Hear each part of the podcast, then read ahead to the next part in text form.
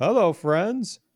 This is episode 100. Yes, you heard that right. 100 of the R Weekly Highlights podcast. It is amazing that we got here, and I'm feeling very happy to share that with all of you around the world. And of course, this episode 100, I'm not going to mince words here, would not have been possible without my supremely awesome co host who been joining me many episodes along the way, Mike Thomas. Mike, how are you doing today, my friend? I'm doing great. We had last week off because of the R Pharma conference, so it's it's nice to uh, have had a little bye week, get some rest, and, and come back strong for episode 100 today. I don't know if we, I've really tallied how many of the 100 I've I've been around for, but it's, it's been fun. So I appreciate you uh, having me on for however many episodes it's been. Yes, well, it's been a true pleasure, and yeah, it turns out when regarding last week when you're involved in a very uh, uh, time consuming conference, albeit in a good way. Yeah, it was hard to squeeze another episode, but we're here now. So hopefully we can be more regular from this point forward. But again, yeah, I'm really happy that we made this milestone and we're going to have fun along the way like we always do because we got a really jam packed issue to talk about. And in fact, there are four, count them, four highlights for episode 100. So that tells you how supersized it is. And then towards the end of the show, I'm going to have a pretty big announcement about how all of you can even support the show in a really fun way. But let's get to the meat of it, shall we? And our curator this week is Ryo Nakagawara, then another longtime contributor to the R Weekly project. And of course, he had tremendous help, as always, from our fellow R Weekly team members and contributors like you all around the world. So, well, I couldn't have scripted frankly, a more fitting first highlight in this episode is we're going to dive into a really powerful new theme that I think brings community right to the forefront of a lot of the avenues of technology that we're working with today. So many of these popular online services in, say, social media, the DevOps sector, and other parts of tech are brought to us by a single entity or a single company. And certainly that can work really well and be very convenient for us. But it's not always a bright outlook, especially when a huge change in ownership or future direction takes place for a certain company. Now, I won't be around the bush any longer. If you've been keeping up on the latest tech news recently, you've heard that Elon Musk has acquired Twitter after a rather long saga, which had its own twists and turns that we definitely don't have time to get into today. But the effects of this event have been pretty widespread. And for a myriad of reasons, many in the R community and other communities have been on the lookout for kind of a new social media messaging platform. Well, to put our Wayback Machine in motion here, in early 2016, a recent college graduate named Eugen Rochko took advantage of a period between graduation and starting an actual job to put into fruition his own take on what he felt Twitter should be a decentralized, completely open source microblogging platform called Mastodon, which is not governed by a single company. It is a federation, if you will, across multiple members of a worldwide community. We'll get to what all that means in a little bit, but there are a few key differences to be aware of when you're going from the Twitter mindset to how Mastodon works. And honestly, a terrific summary of this has been written by um, R Weekly contributor Danielle Navarro. And we'll put a link to her great blog post in the episode show notes today. And you know what else Mastodon has? An API, of course. And in almost the blink of an eye, if you will, David Schoch, the team lead for transparent social analytics in GESIS in Germany, has authored an R package appropriately named RTOOT for all of us to interact with on Mastodon directly in R. And I got to think the inspiration for that name probably came from another highly acclaimed package that dealt with a Twitter API called RTweet. And so, what is RTOOT all about? Well, kind of the major things that you might expect out of a client that deals with this kind of platform. RTOOT lets you easily grab the various toots, which is analogous to tweets on the other platform, that you have made perhaps toots associated with a hashtag such as rstats, grabbing you know metadata around users and getting trends that are seen in the various servers out there. And I again, I'm really impressed by this because apparently the I from the idea of this package to its release on CRAN was about a week. Like that's crazy to me to get something like this done in one week. That just shows you that with motivation and the tooling we have for package development, you can get an idea to to the masses, if you will, very quickly. There's there still sounds like some improvements that are to be had, but the reason this is so important now is that much like how we're seeing this convergence of the R community to the various Mastodon servers out there, I think the community contributing to a package like this is going to go a long way to how we can leverage Mastodon and its services in a very powerful data driven way to pave the way for future research or future other developments. And I'm really excited to see what the future entails. The package is really cleanly written, really concise code. The GitHub repo is out there if you want to contribute with the issues that have already been identified. And honestly, we'll us on the R Weekly side will be taking a hard look at this package because alongside this post, I'm happy to announce that R Weekly is now officially on Mastodon. We now have an account called at rweekly at fosstodon.org. We'll have a link to that in the show notes, but we will be posting on that account each new issue release and other fun tidbits or news related to the R Weekly project. So it's a really exciting time for us, and RToot is going to be a very important component of our revised backend to take advantage of these services to the fullest. So yeah, Mike, uh, when are you going to get tooting out with RToot? And when you have an eight month old, uh, you, you just can't take the word toots seriously, but I, am going to try to do my best. yeah, It'll be tough. I understand. um, but I saw some, you know, I really appreciated the, this blog post and, and, the speed to which this package has hit CRAN and allowed us to to get up and running with the Mastodon API is, is incredible. Um, one of the ones that piqued my interest from the blog post is a function called Get Timeline Home, which allows you to download the most recent toots from your own timeline, which I feel like could be easily spun into a Shiny app or something like that that you could have. Uh, I don't know, running on a Raspberry Pi on a little monitor on your desk that just sort of shows you the the latest the latest statuses of those that you're connected with on, on Mastodon. Um, I haven't used a ton of the RTweet functionality, uh, but it seems like RTweet has some really interesting functions. You know, which means that Mastodon has a lot of interesting APIs um, for doing things that go well beyond just posting a status, like you talked about, getting metadata um, checking out who your connections are, who others' connections are.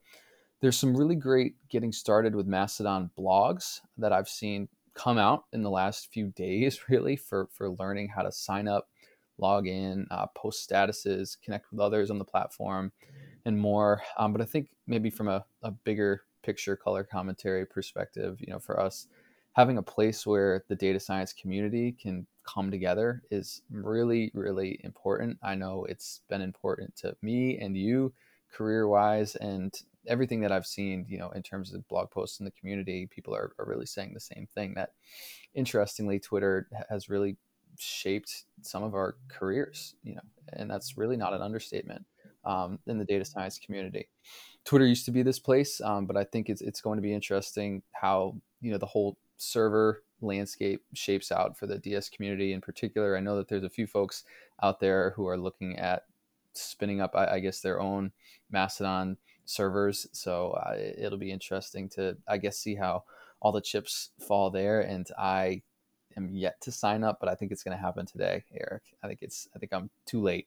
Oh, I don't think there's such thing as too late. You, would be surprised. um, full of fun fact, when I formally introduced the or set the first toot from the R Weekly account, the reception was very positive. Like I couldn't believe it. It was I feel like the time there's a real big inflection point right now. And again, you hate to see it coming from an event like what's happening as we're hearing about Twitter having a pretty massive set of layoffs. So our, our obviously our our thoughts are with anybody that's been affected by that adversely. Um, I just want to always look at positives out of this as well. And the fact that now the data science communities, you know, our communities, you know, the intersection of this can feel like coming to a, a platform that's not going to be uprooted by a single person, a single process. Decentralized is a good thing here. And that's where Mastodon is one of the more quote unquote famous examples of something called the Fediverse. It's not just Mastodon, folks. There are many tools that are taking advantage of this technology that's underpinning ways of decentralizing a lot of what we used to think was somewhat closed wall gardens, if you will. Anything like PeerTube, like other communication platforms. It, it's a really exciting time. And even podcasting is getting into this too. So I have more to say about that later. So again, really exciting time. And I'm just getting started with it as well. So I haven't figured everything out yet. But I'm really excited to see where the journey has. And I think the positive effects that you just said, Mike, that we've had, you know, with the Twitter communities on on with R and data science, I think we're going to see those benefits and probably even more so in this new era of our social media communication and with Mastodon. So I'm excited. I do have friends that have, you know, said sometimes a bit of a difficult transition, trying to figure out how to keep up with the latest. So there is going to be an adjustment. It's not a one to one replacement, but I think with due time, we're seeing, like you said, some great resources being written by members of our communities, as well as pointers to resources that are excellent for getting started. So again, we'll have Danielle's uh, blog post in the show notes, along with others that we think would be really helpful in this journey. And so, like I said, a very exciting time indeed. Absolutely, and and I do have more faith in the decentralization model for this particular brand of social media than I than I have for maybe currency at the moment. Well said. Well said. Yes, we could have a whole nother rant about that.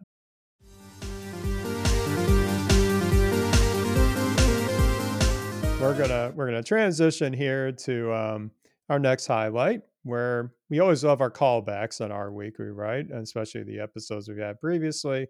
And so it's quite appropriate that in episode 100 we have a callback to a very recent episode where we saw our friends at the TidyX crew um, give their take on how to tidy up a somewhat messy data format and illustrate their approaches to handle that.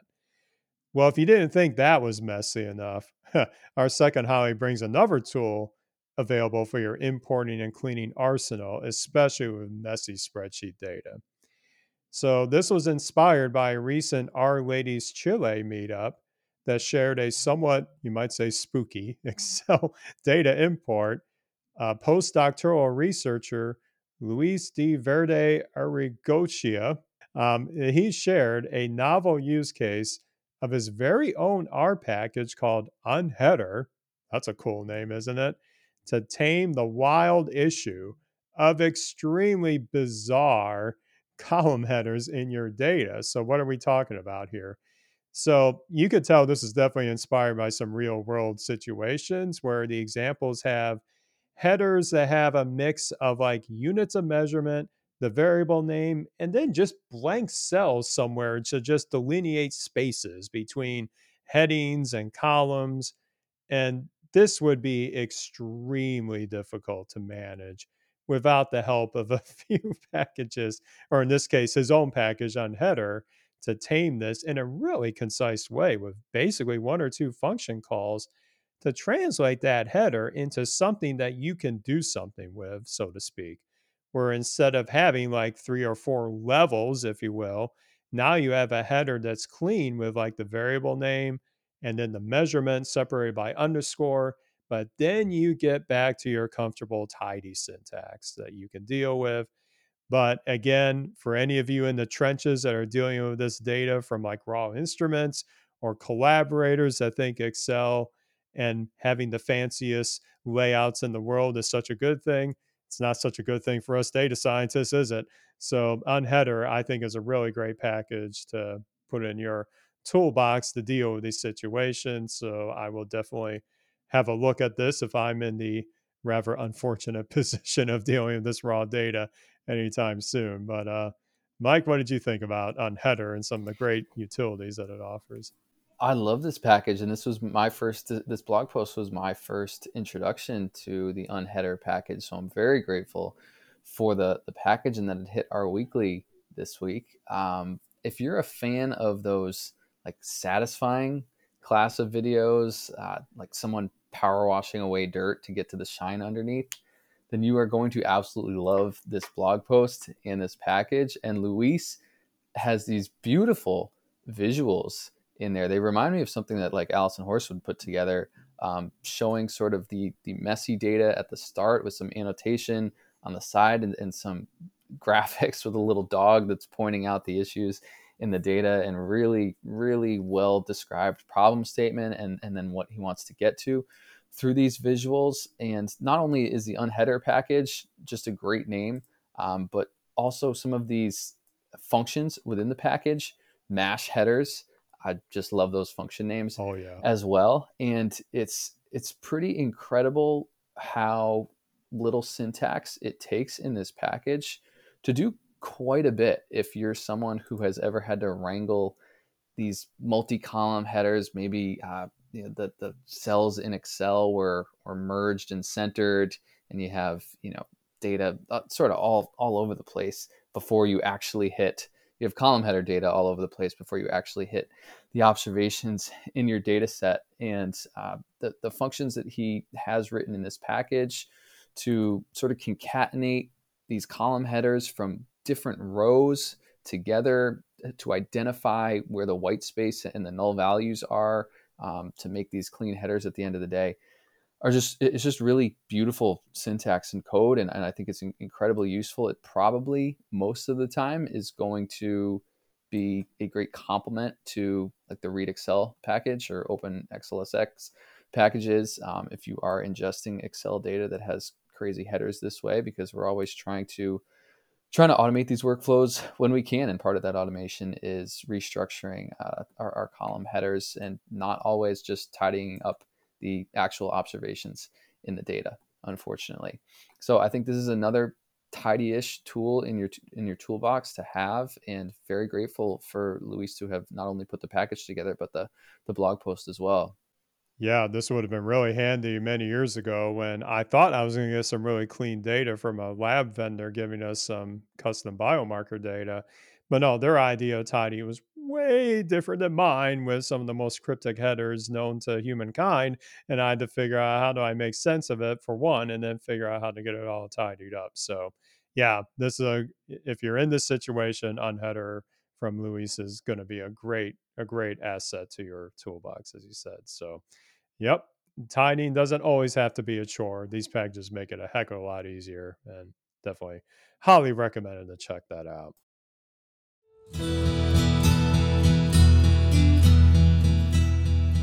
It's a great transition. You bet, because sometimes it is pretty easy to take for granted that we we're able to put packages like unheadr or others on our particular setups for running R.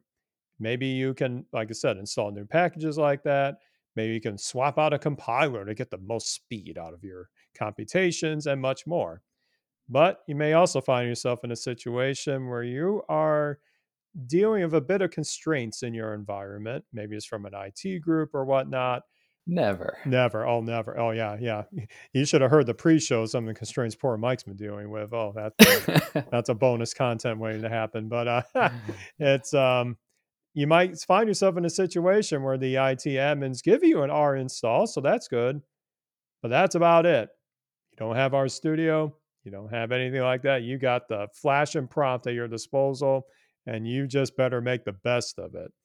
Well, if that resonates with you, or maybe the more appropriately, if you find yourself in that situation unwillingly, then our next highlight kind of brings us to the root of how important concepts in R that you can do anytime, like vectorization and functional programming, can be achieved in this quote unquote vanilla install.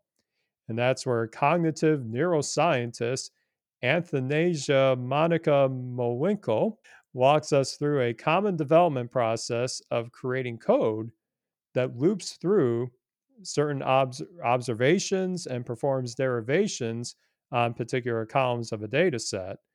And starting with what many of us probably did when we first learned R create your loops, create some variables in the global environment. But that can have some various pitfalls that can occur, especially when you start to troubleshoot things. And so that's where the post transitions to hey, we got to take a functional approach to this. So that's where she starts building custom functions that will seem pretty familiar to some of the concepts we've been talking about through, frankly, the life cycle of this very podcast. Have yourself fit for purpose functions. You can reuse them in many different ways, and it's going to make your environment cleaner and make debugging a lot easier. And then where can we fit those in? That's where Athanasia gives us a tour of how the various apply functions that are built into your basic installation of R can work, going from the typical apply to S apply, M apply, which is her favorite. And honestly, you also get to see some of the little idiosyncrasies or somewhat different calls that you have to make with parameters as you transition from these. And while this wasn't necessarily the intent of her post, I also think that the blog post serves as another use case of why the highly acclaimed Purrr package exists. Because with Purrr, you do get a consistent API, if you will, of running these map reduce like functions with clear inputs and clear expectations of what the output should be. Now, again, in her use case, she may be dealing with a very limited system where Purrr's just simply isn't available. So you have to make the best of what you have. So it's important to be able to have that perspective, especially in these situations. But it's also showing you that yes, in base R, you can accomplish all these things. You just got to have a little more investment to learn how the functions work and get a hang of it. Hopefully, building some examples for your repertoire to have as reference. So, again, maybe you don't find yourself in this situation routinely but I have found myself in this from here and there when I got a custom VM set up to do some HPC work. And for whatever reason, the IT group couldn't get me that fancy R installation with thousands of packages like in our default install.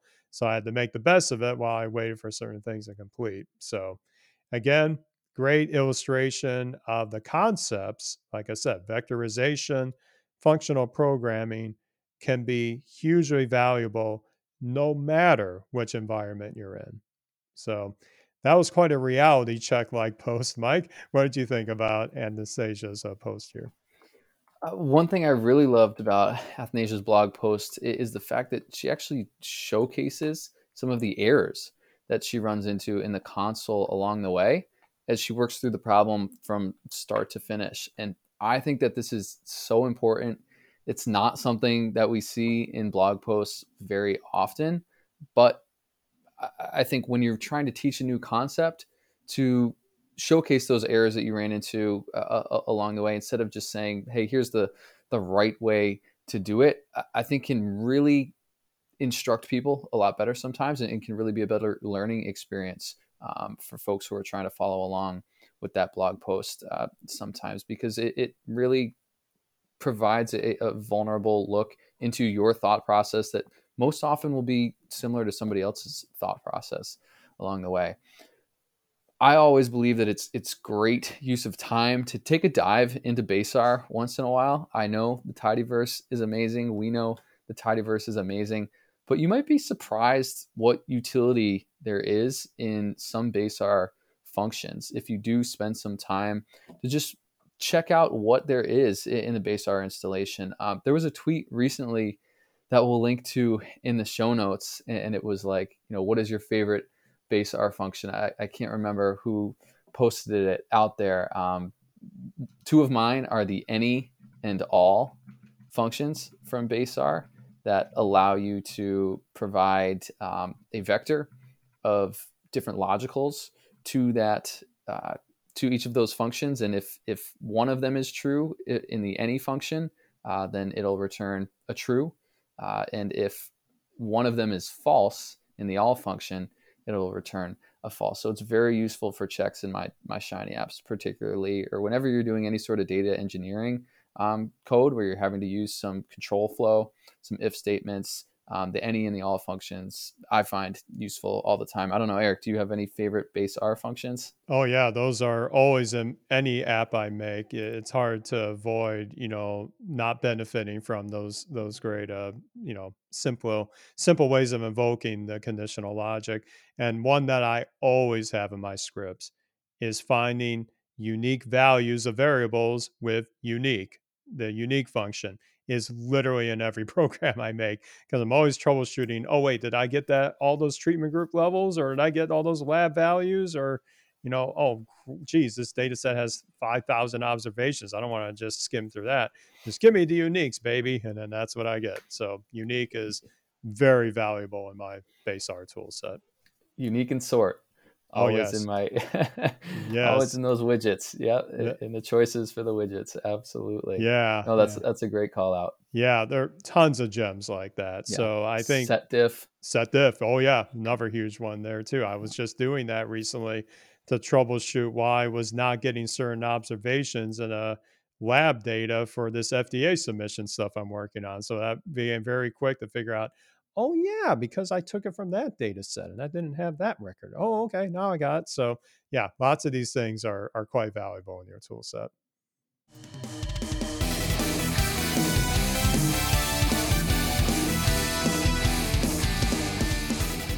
Well, Mike, I couldn't have said it better myself. A lot of that base functionality is hugely important to have knowledge of. And the other part that I mentioned towards the outset was this idea of how R can really cleanly interop with other tools in the open source world. And that's where our last highlight in this supersized edition of R Week Highlights comes into play because no R Weekly episode would be complete without a little visit to our data viz corner with a little API magic to boot. And so we marveled in the past on how R itself, or like I said, in combination with other open source visualization tools, you can make something looks just as professional as coming from that fancy high cost product like Adobe Illustrator, just as an example. And with his first post produced in that little engine called Quarto, the latest blog post from Abdoul Issa Bida, who's a full stack developer at Actualist, brings us a comprehensive guide to creating posters of current NBA player headshots for each team in the league with both R and some great graphics software in the open source world. Now, first, ain't nobody got time to hard code all those names. So the first step is to utilize the public facing ESPN APIs to dynamically grab JSON representations of both the team and individual player metadata.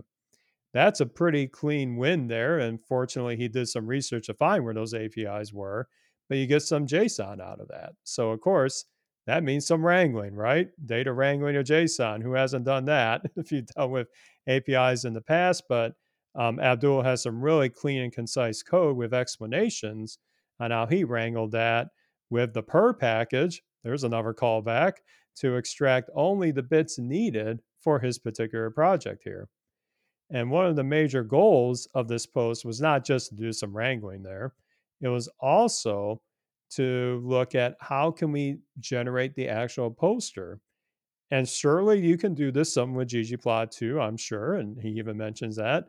But the goal of this was to figure out how can we hook into another tool that's available in the open source community to do it. And that's where he hooks into what I call the Swiss Army knife of graphics processing called ImageMagick. And in particular, ImageMagick contains a handy function called montage that allows for a collection of image files to be concatenated together into one, well, montage. See, good names, right? The results look terrific, but like any experience of real world data, there can be a couple little edge cases here, such as dealing with long player names for certain teams and et cetera, figuring out how to deal with that to print cleanly. But when you look to the end of this post, it looks terrific. Really polished visualization. And in the end, it's a fantastic walkthrough and illustration to show how open source can stand shoulder to shoulder with those proprietary behemoths in the visualization stack. So, really cool use case of grabbing your data, massaging it a little bit, and then bringing that interoperability principle in mind with R to bring that novel visualization to fruition. So, Mike, you're going to make any sports posters out of all this? I think I'm going to have to. I mean, this is bringing me back to like my college dorm room days with some sports posters on the wall. I think I could instead of going out and buying one for 25 bucks, I think with a little R, a little ImageMagick, some some bash work on the command line, I think I could make one up myself here. These posters look absolutely incredible. Um, I feel like it's an opportunity to say in an end-to-end project, it's never just blank. So in this in this case, it was never never just R. We usually say it's never just shiny, but uh, in this case, it was never just R with that ImageMagick uh, command line tool. It, it's a phenomenal way to stitch these images together on a very fluid background uh, that that looks like I don't know all of these individuals were were really standing together against the same background. It's pretty incredible, and he, he shows you know not only the the bash commands for that, but also how to execute those bash commands using the system functionality in, base R and to execute those commands using R. Love the Quarto blog. Uh, the callouts maybe are like my favorite thing in the, in the entire world, and he has a couple really nice callouts. I don't know, they just stand out so so well um, in a blog post. They really make you stop and, and take time to read them. Um, so the fantastic post from top to bottom. I'm not sure if I was familiar with the rjson package. I've been familiar with the jsonlite package. It looks like there's some overlapping functionality there, perhaps. Yeah, I'm fairly sure rjson came before jsonlite, so that was um, and and certainly many many people have used that in the past too. So they both do a good job. Yes, it absolutely looks like it. So and again, he's employing purrr to not only create one poster but to create multiple posters over all 30 teams uh, in the NBA to have this one final massive graphic that fits right on this HTML page in your Quarto doc. So, um, incredible read from top to bottom. I think it's another great example of sort of accomplishing an entire project within a blog post from start to finish. And I think if you're the type who learns really well from use case project based type learning, um, this would be a fantastic blog post for you to check out. Well said. Yep. And, and another, like I said, great, great example of how you can stitch a lot of these pipelines together and be able to create something really um, aesthetically, visually pleasing and not have to shell out a whole boatload of money to that other software. Not that I don't have opinions about that, but I digress. I digress. but um, what we what we can all agree on is that this is a fantastic issue and as i mentioned we were off last week so for my additional you know little find here i'm going to give a call back to last week's issue and in particular an amazing blog post from another um, you know regular contributor to R Weekly Shannon Pileggi who posted basically a narrative of her in-depth conversation with Posit's own Jenny Bryan, um, affectionately titled Yak Shaving. Um, you're going to have to read the post to figure out why it's called yak shaving, but at a high level, this is talking about Jenny's um, guide or Jenny's principles, how she approaches learning a new technical paradigm, a new technical idea, and just the the practical side of how she go about it. Um, that's a really entertaining read and also quite insightful, especially as I think about what's on my docket next year to learn every year a new skill or a new technology or a new way to orchestrate things together. I'm definitely going to take some lessons learned from from Shannon's post here. So, uh, Mike, what did you want to call out today? Sure, no, that's a great pull up from last week's highlight. I found one in this week's highlight, which is Julia Silge's post. I thought it was pretty topical today on how to delete all of your tweets programmatically, programmatically in R and the rtweet package. Uh, she does have a link to how to download your Twitter archive first, which is a great first step. So do not miss that first paragraph. Otherwise, uh, you will not have any of your tweets anymore. But if you feel like uh, you, you want to go through the process of, of downloading your Twitter archive and then getting rid of your your tweets um, as well as your your account, I think you can follow along with Julia's post to do that. Excellent find. And I think a lot of people are going to be taking advantage of this in the not too distant future, maybe myself included. I'm not sure if I'll delete everything, but at the minimum, having a backup never, ever hurts for sure. Absolutely. And it looks like Julia's been hard at work because it looked like there were a few tidy models ecosystem packages that had brand new uh, releases this week as well, or, or, very recently as well, including Parsnip um, and a couple others that I had seen. Yeah, that that world never stops spinning, right? Tidy models is an exciting place to watch, and I'm always always eager to see uh, Julia's blog posts and as well as her screencasts, which are always entertaining as well. And I want to thank Julia on behalf of the recent endeavor I was embarking on, the R Pharma conference, where Julia was a panelist on you know lessons and ideas for women developing careers in life sciences and the analytics space. So she did a great job with that. So thank you, Julia. Least you hear in audio form here. And yeah, so that's we're about to wrap up episode 100, but I want to make an announcement here that I'm really excited to share with all of you about the future direction of the show. What's not changing? Us come, me and Mike coming on here and bantering about our praise of the highlights and the, our community in general. You're always going to get that. But I'm happy to announce a way to make it even easier for you, the listener, to share a little bit back with us, as they say, or a concept that I've been reading about quite a bit and I'm fully invested in called value for value. What this really means is if you get any use out of this podcast, however big or small, we're going to make it super easy for you to share your value back with us. Is it a set amount? No. This is what you choose. And the easiest way to get started with this is to grab yourself a new podcast app. And I have a URL just for you to find it newpodcastapps.com. That will be linked in the show notes. And there will be a handy little button in many of these apps that you could download, whether it's iOS, Android, the web, or both. In particular, I like the ones called Fountain, Podverse, Castamatic. Those are just the name a few where you can send us what's called a boost to give us a little encouragement, perhaps, in, in our um, endeavors here. And so I won't say too much more about it. I want to encourage all of you to do your research and read up on this if you're really interested. But I do want to mention that I would not be putting my voice or my my support for this if I didn't really believe in it. And if you've ever listened to many of my podcasts in the past, whether it's R Weekly highlights or the old R podcast, which I hope to resurrect again someday. I have never taken sponsors ever because I wanted to just be driven by the community for the community. And this endeavor of value for value actually has some great synergies. What we just talked about at the top with the Mastodon um, situation a decentralized way for you to give value back to us and us to share value with you. So, again, have a look at newpodcastapps.com and certainly reach out to me if you like more details on how all this works. But I want to thank some good friends in the community that might be listening to this.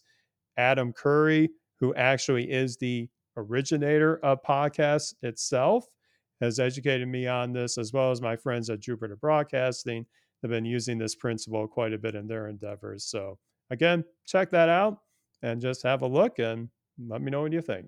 So, with that, how can you reach us? Well, as I mentioned at the outset, R Weekly itself has a brand new Mastodon account.